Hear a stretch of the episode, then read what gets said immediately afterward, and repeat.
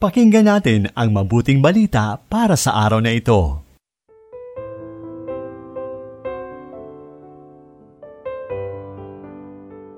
Mapagpalang araw ng Martes, Kapanalig.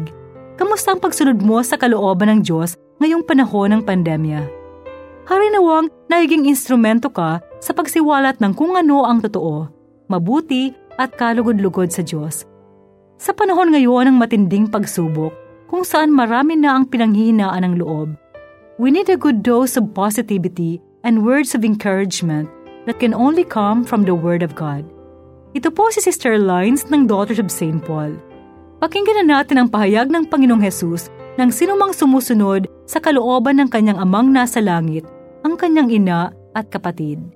Sa mabuting balita mula kay San Mateo, Kabanata 12, talata 46 hanggang 50.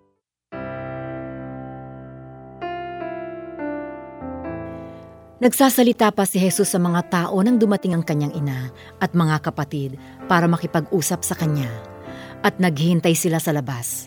Kaya may nagsabi sa kanya, Nasa labas ang iyong ina at mga kapatid. Gusto ka nilang makausap. Sumagot si Jesus. Sino ang aking ina? Sino ang aking mga kapatid?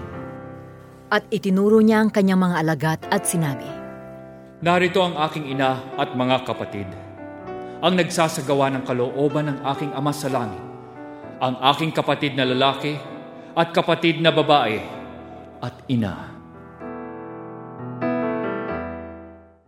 Mula sa panulat ni Shawnee Hapson Ramos ng Institute of the Holy Family ang paginilay sa Ebanghelyo. Sino ang aking ina? Sino-sino ang aking mga kapatid? Ang bigat ng pahayag na ito ni Jesus kasi nandoon si Maria ano ang pakahulugan ng sinabi ni Jesus kung sino ang sumusunod sa kalooban ng aking amang nasa langit ay aking kapatid at ina. Mga kapanalig, magalak tayo kung ikaw at ako ay sumusunod sa kalooban ng Ama dahil kabilang tayo sa tinutukoy ni Jesus dito. Paano ba tayo makakasunod sa kalooban ng Ama sa langit at mapabilang sa kaharian ng Diyos? Manalangin tayo at humingi ng biyaya na makasunod sa kung ano ang kanyang kalooban.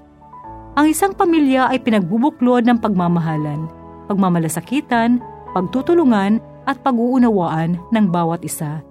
Pinaalalahanan tayo na kung mahal nating tunay ang Diyos, dapat din mahal natin ang ating kapwa. Sa aming community, ang Instituto Santa Pamilya, simula noong Pebrero hanggang ngayon, araw-araw kaming nagdarasal virtually at nagkukumustahan dito ko nakita at naramdaman ang malaking pagbabago ng bawat member. Umunlad sa pagmamahalan, pag-uunawaan at pagkakaisa at higit sa lahat, lumago ang pananampalataya sa Diyos. Isang pamilyang nagdadamayan sa tuwa at lungkot. Si Maria ay tunay na ina at pamilya ni Jesus, kaya lubhang nag-aalala siya kay Jesus dahil sa dami ng tao at gawain para sa kanyang ama sa langit. Ginampanan ni Maria ng buong husay at katapatan ang kanyang pahiging ina, ang pinakadakilang bukasyon sa lahat. Kung tapat tayo sa anumang bukasyon na pinagkatiwala sa atin ng Diyos, nagampanan na natin ang ating misyon. Ang pagdalima sa kalooban ng ating Ama sa Langit ay panghabang buhay na tungkulin ng bawat Kristiyano. Ano man ang ating gawain na taos pusong inaalay sa Diyos, ang magdadala sa atin sa kabanalan at hindi nalalayo sa iyo ang kaharian ng Diyos.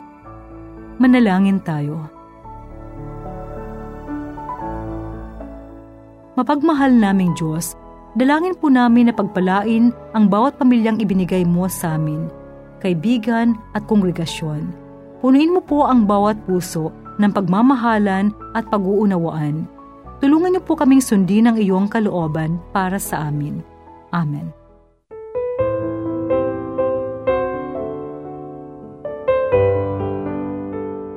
Inyong napakinggan ang mabuting balita para sa araw na ito. Hatid sa inyo ng Pauline's Radio.